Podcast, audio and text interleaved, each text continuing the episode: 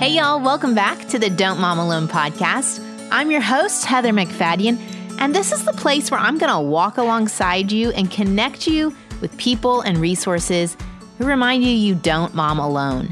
In this episode, number 251, in honor of Father's Day, I've invited dad, author, pastor Joel Fitzpatrick to talk about having life-changing, gospel-centered conversations with our boys. The reality is the most masculine male that we have a picture of is Jesus. Right.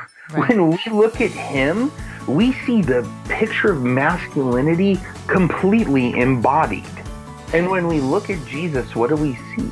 We see someone who's gentle, who's kind, who cares for the broken, who cares for the brokenhearted, who seeks after the outcast, who loves to bring children in. We see this person who sacrifices himself so that other people can live. You see, the reality is what we see in Jesus is we see an embodiment of the gospel.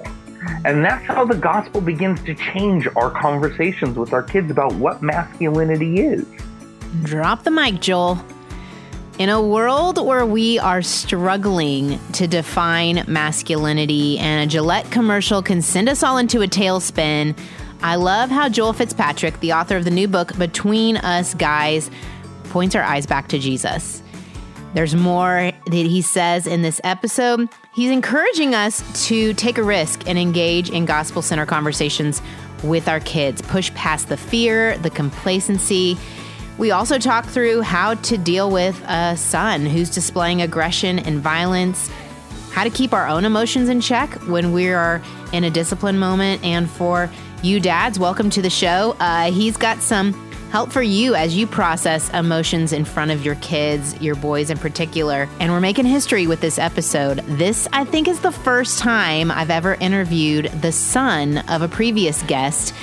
Joel's mom is Elise Fitzpatrick. She has been on the show before. We are linking to her episode. She's written the book, Give Them Grace. And so I'm a big fan of the Fitzpatrick family. But before we get to my chat, let's give a shout out to this month's sponsor, Val Marie Paper, where prayer meets practical. Have y'all gone to their site yet? I hope you have. And checked out their great resources to help you get organized in your prayer life. You know, so often we have ideals of wanting to be prayer warriors for our family and presenting these requests to God. And yet we don't have a tool or a way to do that. Well, Val Marie Paper is solving that problem for you with their Compose Prayer Journals. Go check them out. You can get 10% off if you use the code Don't Mom Alone, all caps. In that journal, you're going to find different sections where you can write out requests based on your community, the world, personal requests, and then every day, just take one or two of them. And there's a place even where you can write down when God has answered those prayers. In light of today's conversation, I always feel like before we even have ongoing chats with our kids, we take all of our heaviness and our heartaches to God first. So check out valmariepaper.com and use that code, all caps, Don't Mom Alone, to get 10% off. All right, let's get to my chat with Joel. Here we go.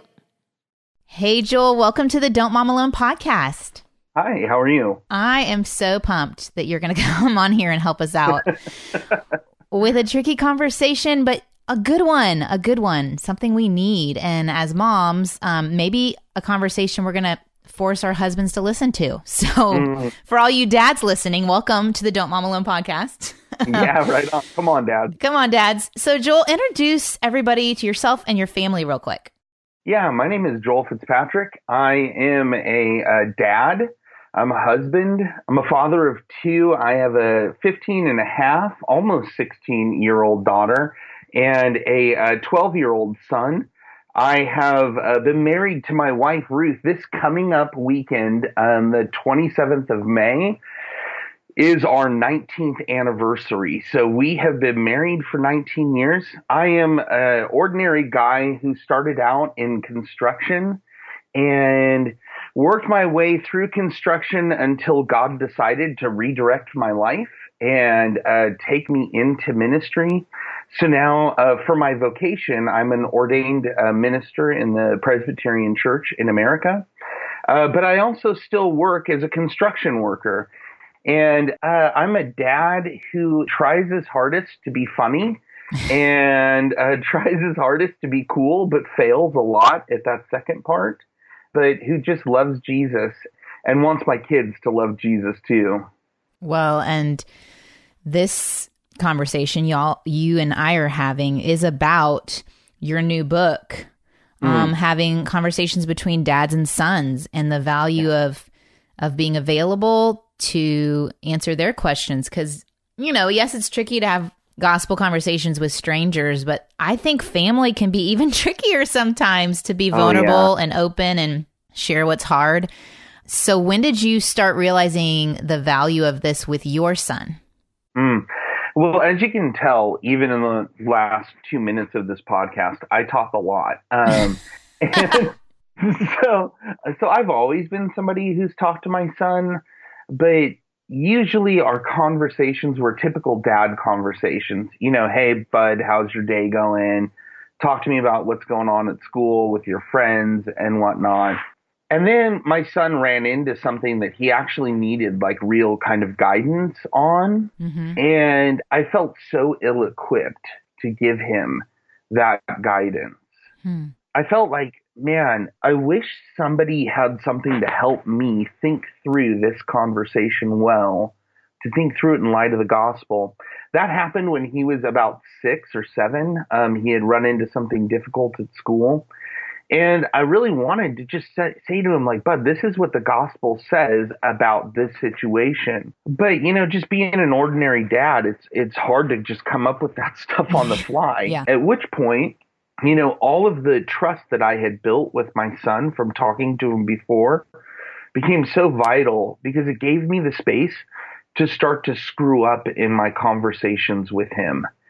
Because I knew that I was going to be able to circle back again later and later and later.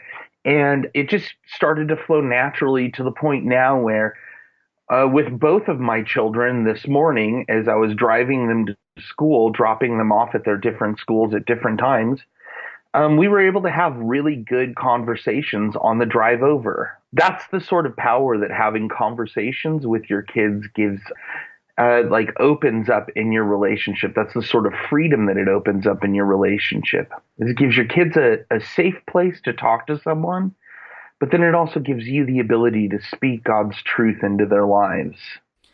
So I feel like lately a lot of people are talking about the gospel, gospel parenting, gospel influences this and that. And someone listening may be like, what are you talking about? What does that mean? The gospel, a gospel conversation and applying to a school situation. How would you, I think sometimes we use words and we don't even define them for everyone. So would you take a second just in case that's a concept that is even new to someone listening? Yeah, actually, I get that question a lot. What does it mean to have a gospel conversation? Essentially what I mean when I'm saying that, when I say gospel conversation, first of all, the gospel is good news. That's literally what the word gospel means. It means this good news that's supposed to be spoken from one person's mouth. Martin Luther used to say the gospel comes to us from the lips of one person to our ears. So it's something that we speak. So when you have a gospel conversation, you're actually telling somebody good news. You're telling them the good news that someone else, namely Jesus, has lived the life that they could never live, fulfilling all of the laws of God perfectly, died the death that we deserve to die, taking all of our shame and our guilt and our punishment, taking all of that on himself for us, being raised on the third day by God, conquering sin, the power of sin, death, and the devil. And then here's the beautiful part where it really starts to hone in on where our kids are at. And then Jesus gives us his righteousness. It's almost like he credits it to us, and we give Jesus all of our unrighteousness. This is why the Apostle Paul could say, he who knew no sin became sin so that we might become the righteousness of God.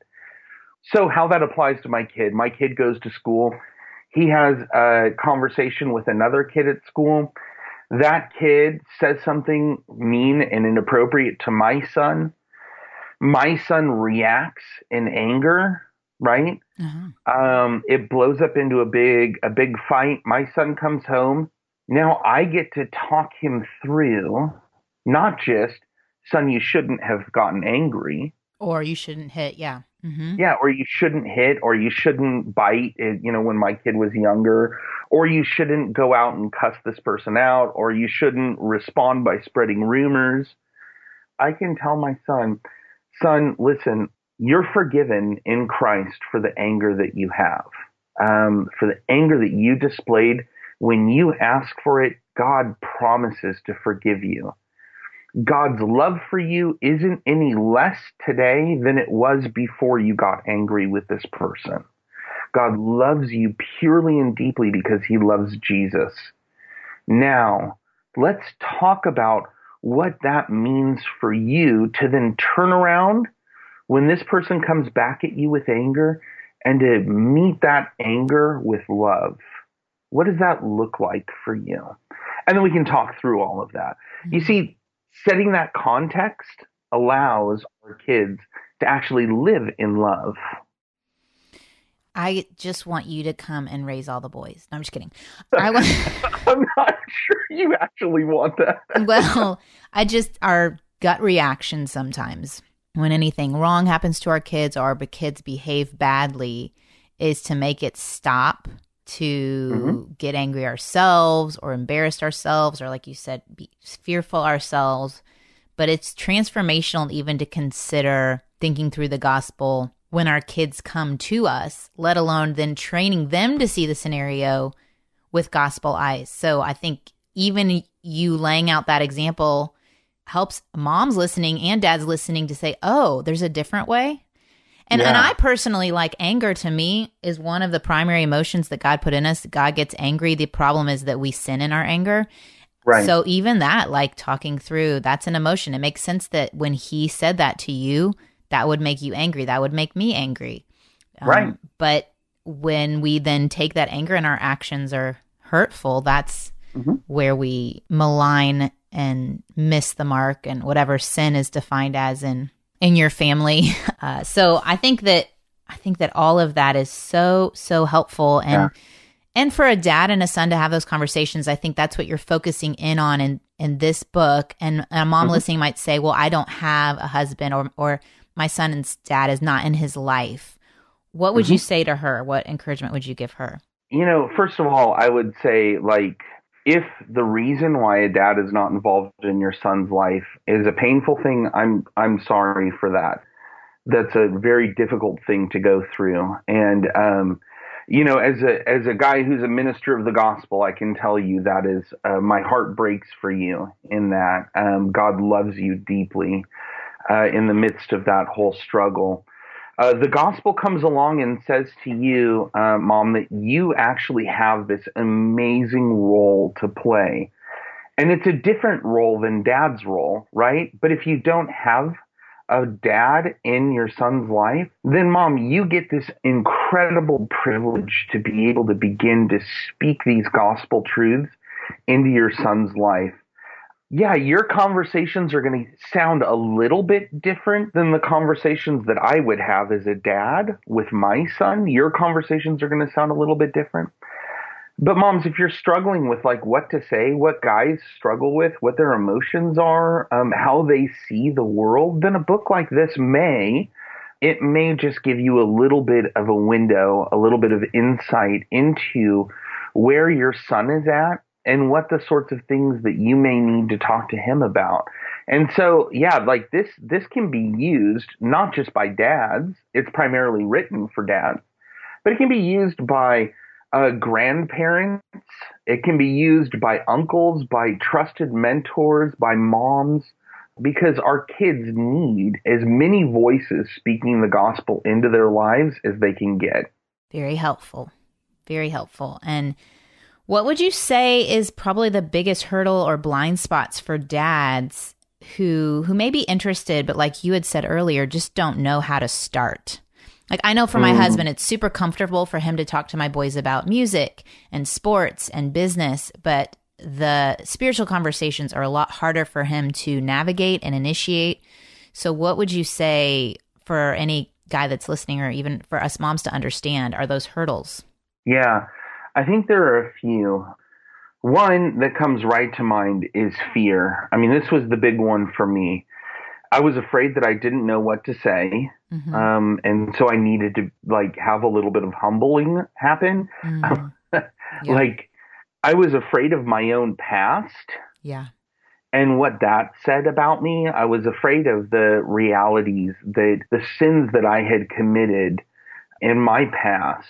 And I felt kind of like a hypocrite talking about this sort of stuff with my son. Mm. I was also afraid that I was going to screw my son up. Yeah. You know, for me, I only have one, right? I only have one son. This is my one chance. Mm. And I put so much pressure on myself for that. And yet the gospel comes along and relieves the pressure, right? The gospel comes along and says, Joel, like, God loves you. God's in control. God's got your son. You don't have to be perfect. You just have to be there and be engaged and plugging in. That's kind of leads into the second big one that I think, and that's complacency. I mean, that's this thing with dads that we go through where we've worked a long day. We come home, we try to plug in with our kids, and yet we're exhausted. Many of us are disengaged when we come home because we don't feel like parenting is our primary calling. And so we get complacent, right? We just think, oh, our kid will find out. Like, when it's important, he'll come talk to me. Well, no, dads, that's not true. Yeah. It's not true. Number one, your primary calling, yes, is to be a Christian. It's your relationship with God. But then secondarily, it's your relationship with your wife and your relationship with your kids. And then it's your relationship to the church. And then after that, it's all the rest of your life, right? It's all of your relationship with Netflix. It's your relationship with your work. And zombies. It's your relationship with zombies. It's your relationship with video games. Yeah. All of that stuff falls out after God and your family. Mm-hmm. We're called to be dads. That's what we're called to be. So when we get home from the day and we're exhausted, it doesn't mean you can just check out, right? Yeah. It means that on your drive home, you're resting your mind, you're relaxing, maybe you're listening to some music that you like. When you pull into the driveway, you're stopping and you're resting for 5 to 10 minutes, and you're thinking, you're being thoughtful about your interaction with your spouse, with your children, you're praying about it. And then you walk in and you are present. You're present. You're a human. In this sense, you're a human being because you're being with your family. You're not a human doing. You're a human being with your family, and you're present and plugged in, loving them, guiding them, talking to them. Mm. Okay. It sounds good. I think we've convinced everyone. No, I'm just maybe not. So I think another motivator to put intentionality into this is if we don't, there is constantly a voice from the world giving a narrative to our boys about what it means to be human, what it means to have a gender, what it means to be a man, and even confusing commercials. And we're trying to sort through all of this, sitcoms, and the word toxic masculinity gets thrown out, which I had to Google today. Like, what does that even mean? What is toxic masculinity? We say it, but what does it mean? And so, you know, how have you, as you've been writing this book, kind of worked through these definitions of masculinity and preparing yourself to talk to your son and to teach others to do that?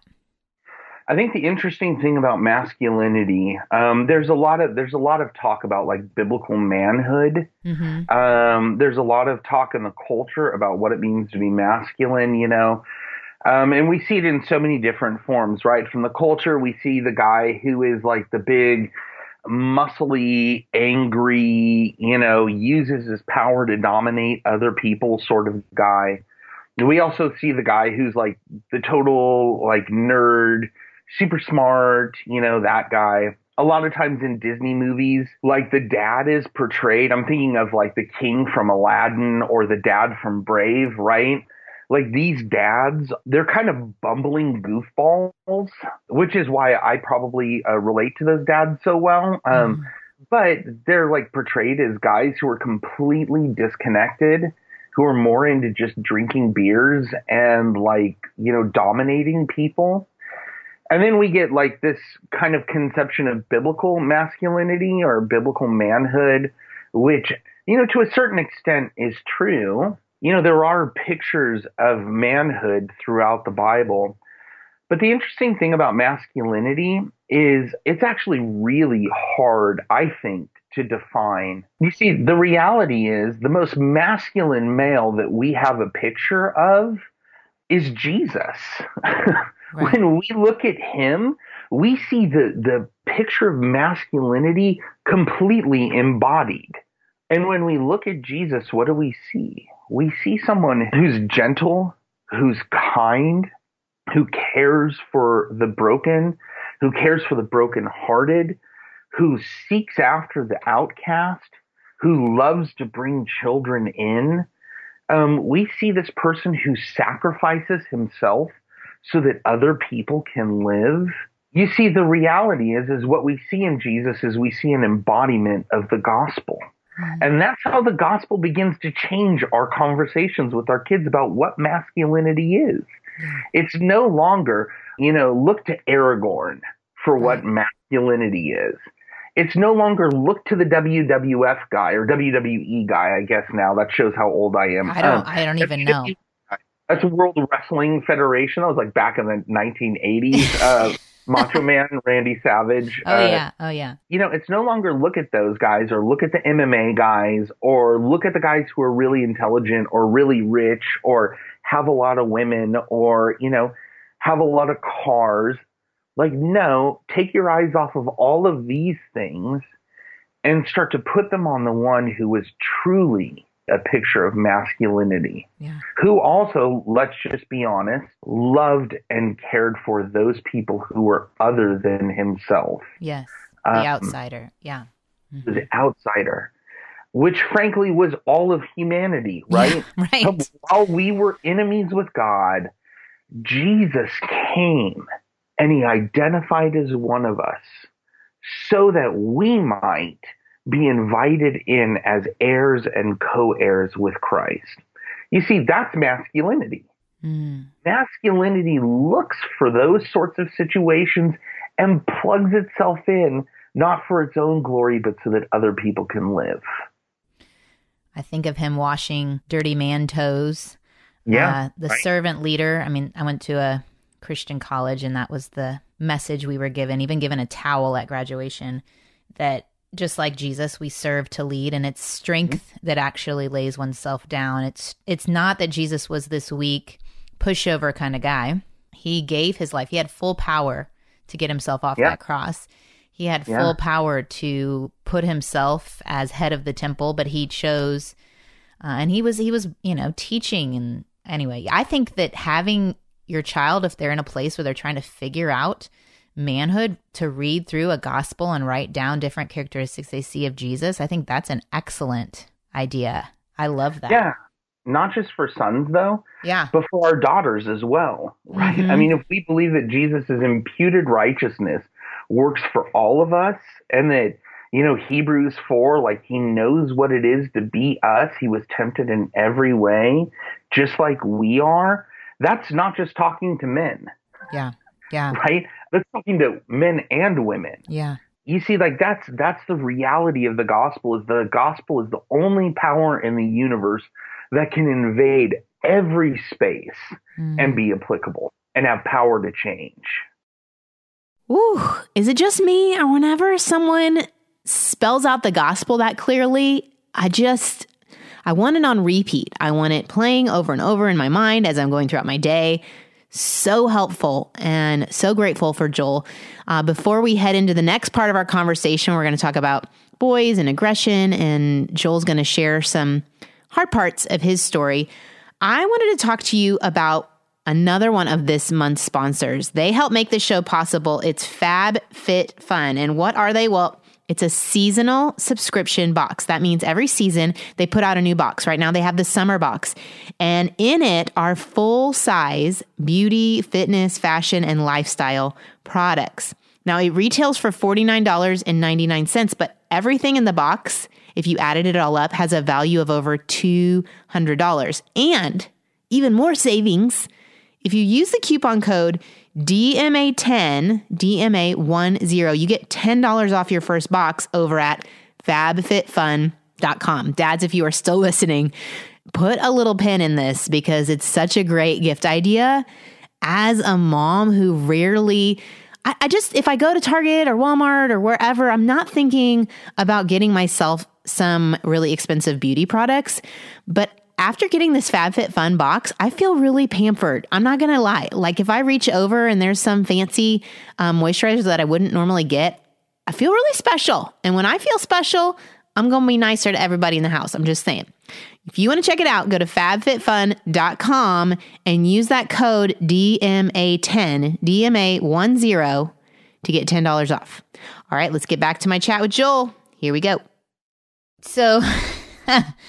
I think that you've answered some of the questions I was thinking of asking, but I think one that we could talk through is what advice would you give to a dad who is seeing a son show signs of aggression and violence, and you're trying to figure out how to enter into that? I think for my own boys, I see that kind of happen between 11, 12. I mean, as the testosterone is coming in, they... Even boys that weren't necessarily aggressive before, I see just a natural aggression that kind of rises up. Right. But maybe this is for question more of a violence that's beyond the typical developmental stage. Yeah. So first of all, I would say, dads, it's your job to protect. That's part of one of your roles as a father. And so you're there to protect your son. You're there to protect your family. You're there to protect the people around you. If it's just like a normal, a kid who's just in his normal development, I would say just giving that kid a safe space where the two of you can talk really deeply about anger. This is one that's close to my heart because I'm Irish and I tend to get angry. Mm-hmm. But dads, we need to be very, very careful to not meet anger with anger. Mm. A lot of times as dads, and I think even moms do this as well, when their kids struggle with sin, they come at them with emotions that are that could be more characterized as anger and frustration and intensity, as opposed to the picture that we see of God the Father in the parable of the prodigal son, where he's sitting there longingly, lovingly waiting for his son who wished he was dead to come back so that he could run out and hug him and throw a party for him. You know, we need to be very careful with our emotions when our kids come and they confess their sins to us, which is a shocking thing. I'm not going to lie. That is very, very difficult. So when your son comes to you and he's been angry, you need to be careful not to respond in anger, but to respond with love and with kindness and with using your strength to provide a place of safety. Now, if your son's anger is something more than just the normal developmental thing, meaning your son is bullying kids in school, your son is getting into fights all the time and he's the one who's instigating them, your son is cutting himself, your son has threatened suicide. Your son has responded by punching you or your wife and acted out violently in that way. And let me caveat that. And that's a pattern for your son. Right. Not just that it happens once, but that it's a pattern. Okay. Then I would say, dads, you could consider taking your son to a trusted counselor, whether that is a therapist who you know locally, or a Christian therapist or a Christian counselor, someone who can help your son process those emotions in a way that's healthy, so that your son is not acting out either in violence against themselves, like I said, by cutting, or by developing an eating disorder, which, yes, boys do that, or by outletting that anger in a different way, like looking at pornography. I mean, that's a weird connection, but it does happen. Or using their ability to dominate other kids. You need to take them to find help, dads, and you need to be willing to go with them and sit with them and be there with them. Dads, you are the primary conduit of God's grace in your children's lives. That's your role. See, you're supposed to be like the dad in the parable of the prodigal son. That's like a picture of dadding, you know, of dad life. Being that conduit who moves into your son's space and just loves them with like a pit bull style love, right? Who just kind of grabs on and doesn't let go, loves them all the way through and helps them grow so that they know that they're always safe around you. That is the way I think that you help your son work through this with a counselor, with someone who will be there to help them. To clarify for the moms of young kids, the dads of young kids, this is not the typical developmental behavior where the kids hit moms. That's a stage they go through.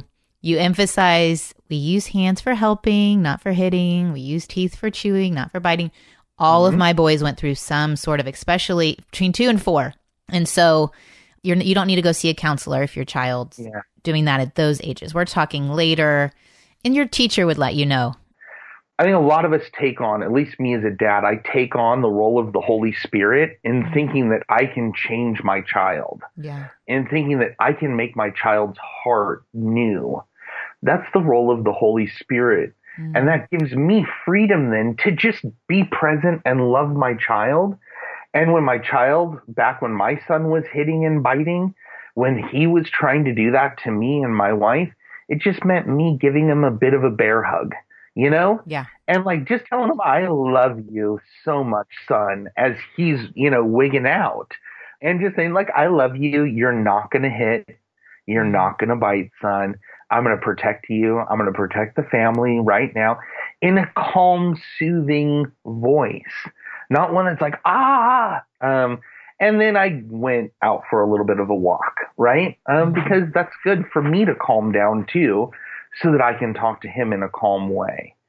We need to stop thinking about our kids in snapshots and start thinking about them in timelines, if that makes sense. Yeah, talk us through that a little bit.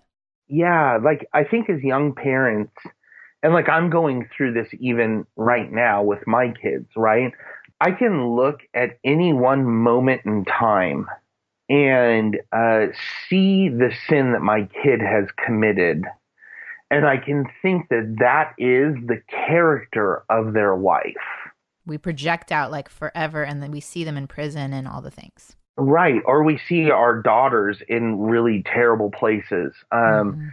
We project on our sons that they're going to become like these like incredibly violent people, when in reality, like God's work of sanctification in our kids' lives, the process of growing them into the image of Christ, is a process.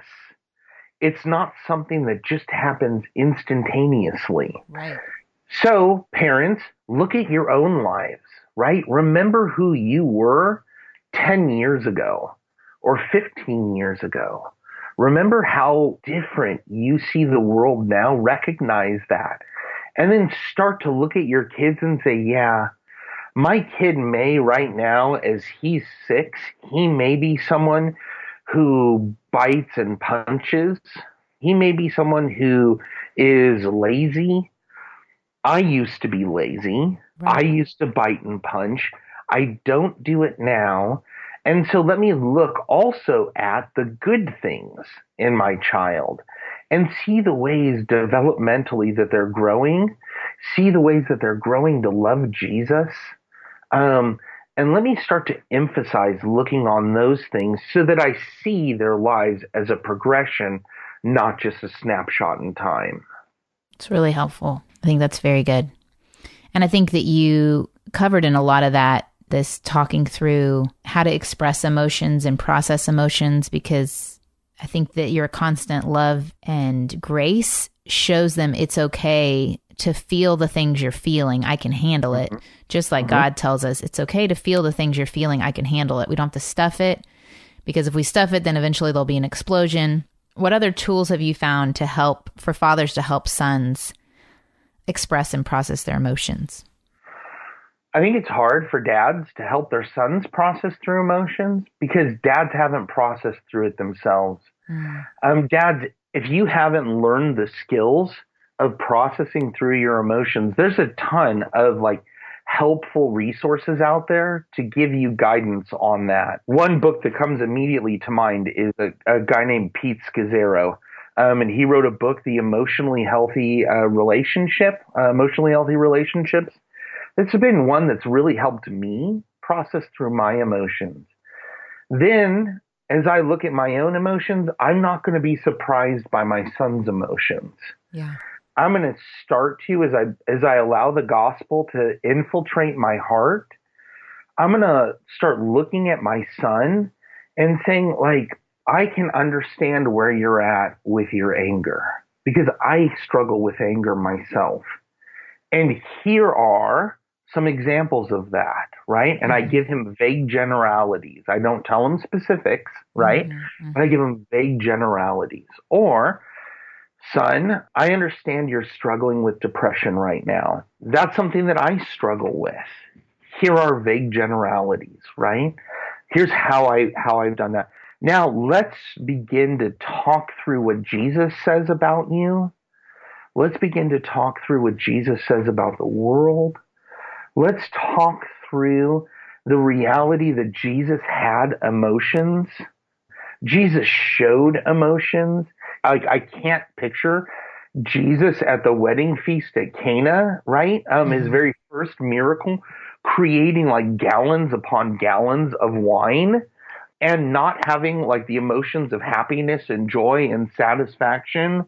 I can't imagine that. I can't also imagine Jesus flipping over the tables for the moneylenders in the temple and not experiencing righteous, right? That's how it's different from us. That's different than us, yeah. Not experiencing a righteous emotional reaction.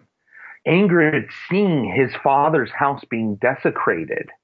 Not in an unhealthy, sinful way, but in a righteous way. We can tell them Jesus knows what it is to be like you. He gets what it is. He was a man of sorrows. He was acquainted with grief. What are those two things? Sorrows and grief. They're emotions. We can say to him, buddy, Jesus knows this.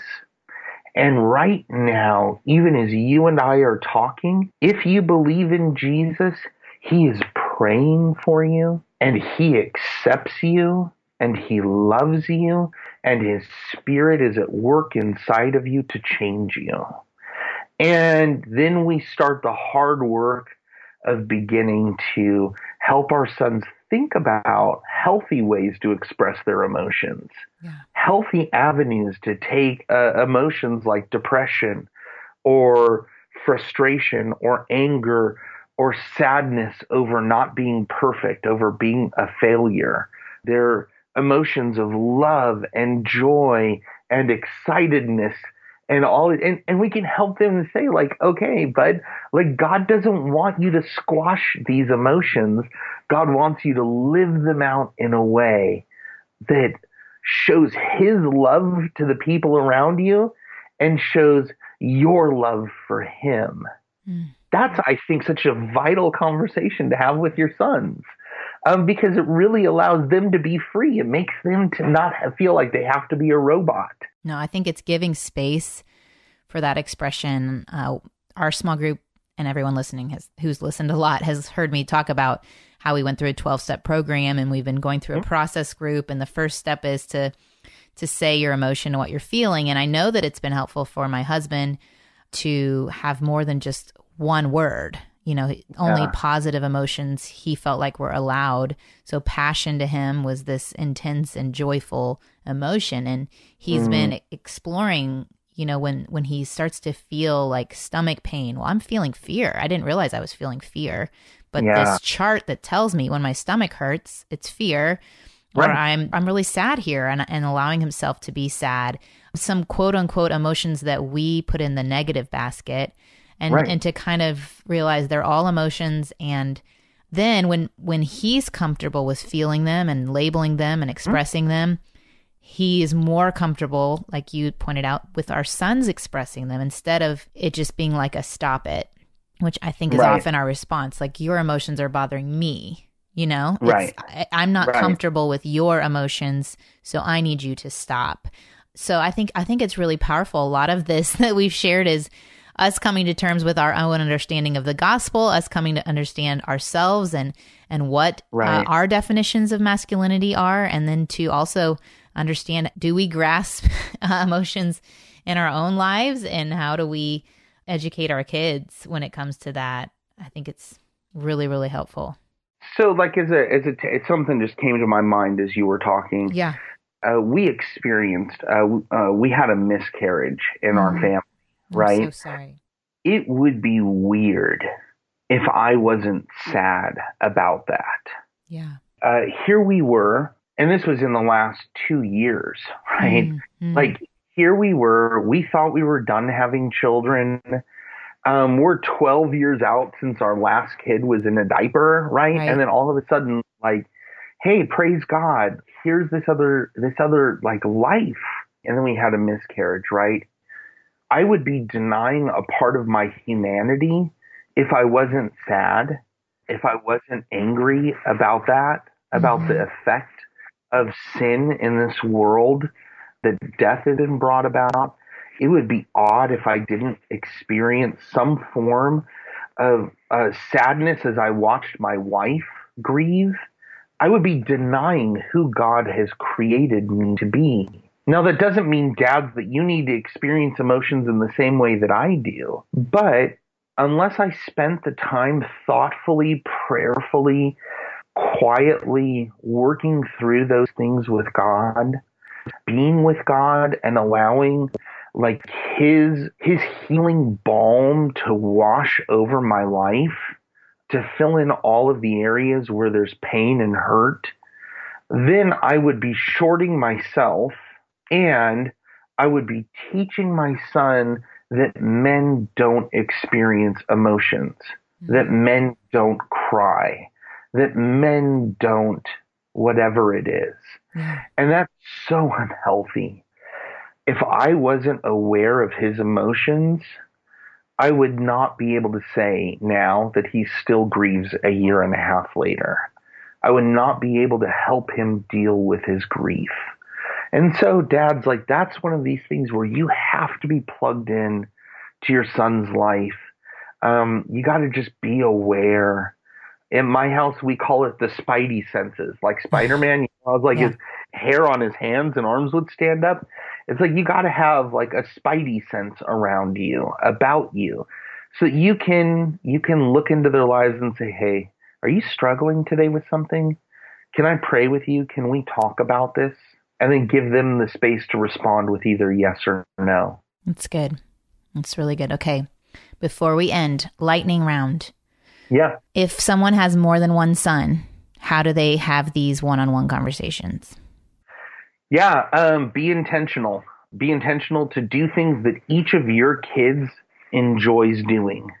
So if you have two sons and one likes fishing and the other likes airsofting, go fishing with one and talk to him. Go airsofting with the other and talk to him. I don't know what airsofting is, but it sounds amazing. It's like paintball, but with plastic BBs. Oh, okay. So it's intentional time. It's not like you're waiting for a moment to just show up. Those happen too in the car rides and, you know, going about your life. Trips on the drives. Sometimes it is intentional. Sometimes God's laid something on your heart, Dad. and you're like, son, we're going to go out to dinner tonight and it's just going to be the two of us. Yeah. Or you see both of your sons struggling with the same thing at the same time. And you're like, sons, we're going to go out to dinner, just the three or four of us or five of us or however many. And we're going to talk about this. And then after that, you follow up with each one individually so that you can recognize them as their own individual human being. In the book, you also talk about women, right? Mm-hmm. So we didn't even get into that today, mm-hmm. but I wanted people to know that there's a whole bunch of conversation to be had about training our sons on how to treat women. Do you have like a quick synopsis on how the gospel applies to that? Absolutely. I have an old pastor who used to say this: when the gospel changes the way that you see the opposite sex, you start seeing them not as objects for your own use with the end of self-gratification, but as subjects of service and love. Mm. And that is a total, it's a fundamental mind shift. Yeah. If I look at a woman and all that I see is something that I can get out of her, then I'm looking at her as an object. Mm. If I look at a woman and I see her and I say, this is a woman who is a child of the King, a woman who is a child of God, or just a woman who's been created in the image of God, the gospel comes to me and it reminds me, what did Jesus do with women? Jesus loved them. Jesus invited them in. Jesus served them and cared for them. You see, none of those things have to do with sex. I mean, just plainly, none of those things have to do with using someone for your own ends or your own gains. And dads, trust me, sons see how you look at women. Mm-hmm. They do, and they're paying attention. So, like, the other day, I was at Circle K, which is like a local convenience store for us. Also in Bill and Ted's Excellent Adventure. Continue. Yes. Continue. Strange things are afoot at the Circle K. Yes, strange things. Go ahead. And there was Sports Illustrated up there on the counter, a Sports Illustrated swimsuit edition, right? And, like, look, every guy in that store notices that. There's a reason why they have it on the counter. It's because there's a beautiful woman there who is dressed in a swimsuit, right? That is one of those moments where I'm just there getting a Diet Coke for myself and a slushie for my son. That's one of those moments that now, as I notice him noticing the swimsuit edition, and I'm watching him as he looks and then looks down and away, you know, because he doesn't want to gawk at it, that he and I can start to talk about what that magazine picture is portraying about women and what the reality about how God sees women and how we should see women is. Yeah. Oh, man, we need more time, Joel. We just need more time. I'm sorry I talked too much. No, everything was fabulous. I want to learn more from you. I have so many things, and y'all need to check out all of Joel's books. But then this one, Between Us Guys, I'll put a link in the show notes, Life-Changing Conversations for Dads and Sons, is available. You can check it out. I think it'd be a good gift for Father's Day, y'all. I will most likely have already shared it on my social media before this episode comes out. But Amazon Prime, maybe. You get a great gift. But thank you, Joel. Where could they find you online if they want to keep following what you're doing? Yeah, so I'm on Facebook. You can just look me up, Joel Fitzpatrick. Predominantly, I post pictures about like movies I'm watching and zombies and random things, but periodically there's something spiritual on there. No. You can find me at Joel D as in David. That's my middle name. Joel D Fitz on Twitter, as well as on Instagram. You can follow me on any of those. I also have a website, joelfitzpatrick.co. There's an artist who has joelfitzpatrick.com, so bummer. Joelfitzpatrick.co. There you can find links to sermons I've preached, links to articles I've written, as well as links to my books and any upcoming events that I have. You're on the podcast with your mom and sister, right? I am. It is madness. So we have a podcast called Front Porch with the Fitzies, F-I-T-Z-I-E-S. So you can find us on all the socials too. You can find us on Twitter as well as on Facebook. But check out the podcast. We ask you to give us 3 listens before you make a decision one way or the other. It's like visiting a church. You got to go at least 3 times before you decide. Yes, it's totally true. It is crazy. So like the first 40 minutes of it or 30 minutes of it is just banter among us. We talk about random stuff and it's really funny. It's kind of like the Seinfeld of podcasts. Nice. Then we give a recommendation of books we're reading or Netflix shows we're watching or music we're listening to, podcasts we're listening to. And then it closes out with a short devotional to kind of set our minds right. Because quite frankly, we're Christians and we have to, bring the Bible into everything. Bring it around. And I've probably already said it in the intro, but Joel's mom, Elise, has been on the show. If you want to check out her episode, I'll link to that in the show notes too. Thank you, Joel, for being on the show today. We really appreciate the work that you're doing and just preaching the gospel wherever you go. Yeah, thanks so much for having me. It was a blast. And I look forward to interacting with people on the socials. Thanks, y'all. Thanks, dads, for joining us. If you are inspired and you want to know more about having conversations with our kids, another great resource is Vicki Courtney's books. I did an episode with her just a few episodes back. 239 is that one. We linked in the show notes to that show. I hope you're encouraged. I hope you're inspired. I'm going to pray over us. Dear Lord, I want to pray against fear. I want to pray against complacency.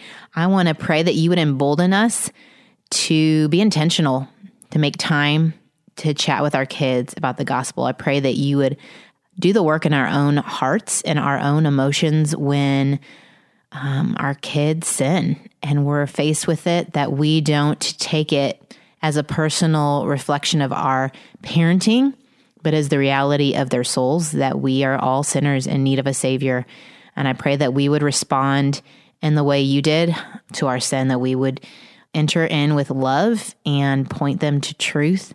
I pray that you would help us work through our own hard emotions so we can guide our boys. I pray that we can study Jesus' life and how he loved the outsider, how he cared for people, how he bravely went to a cross for others, and it's all about his service to others.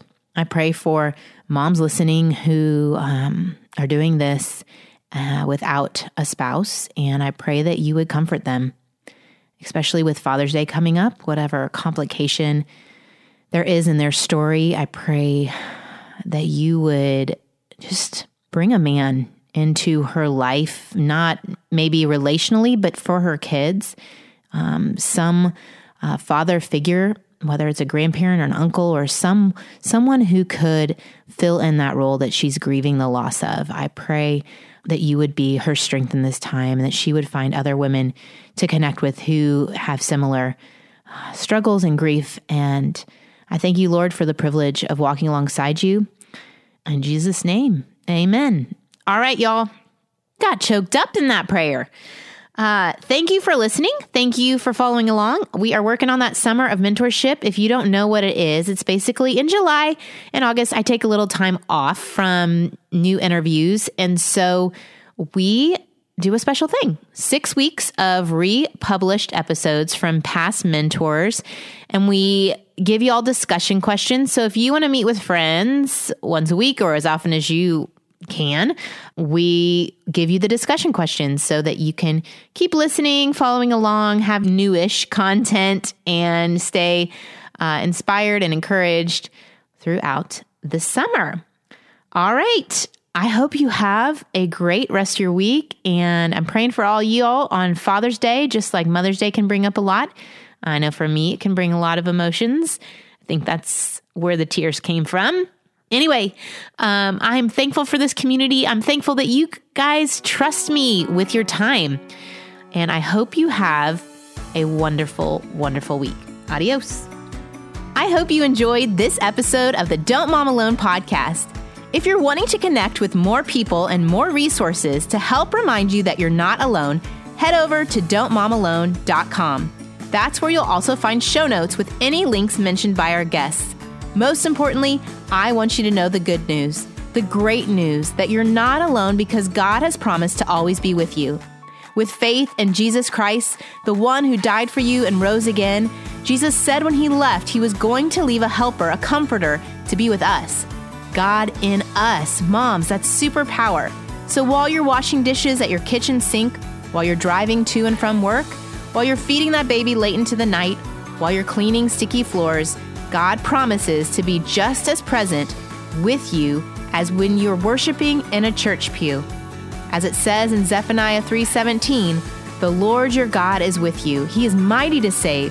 He takes great delight in you.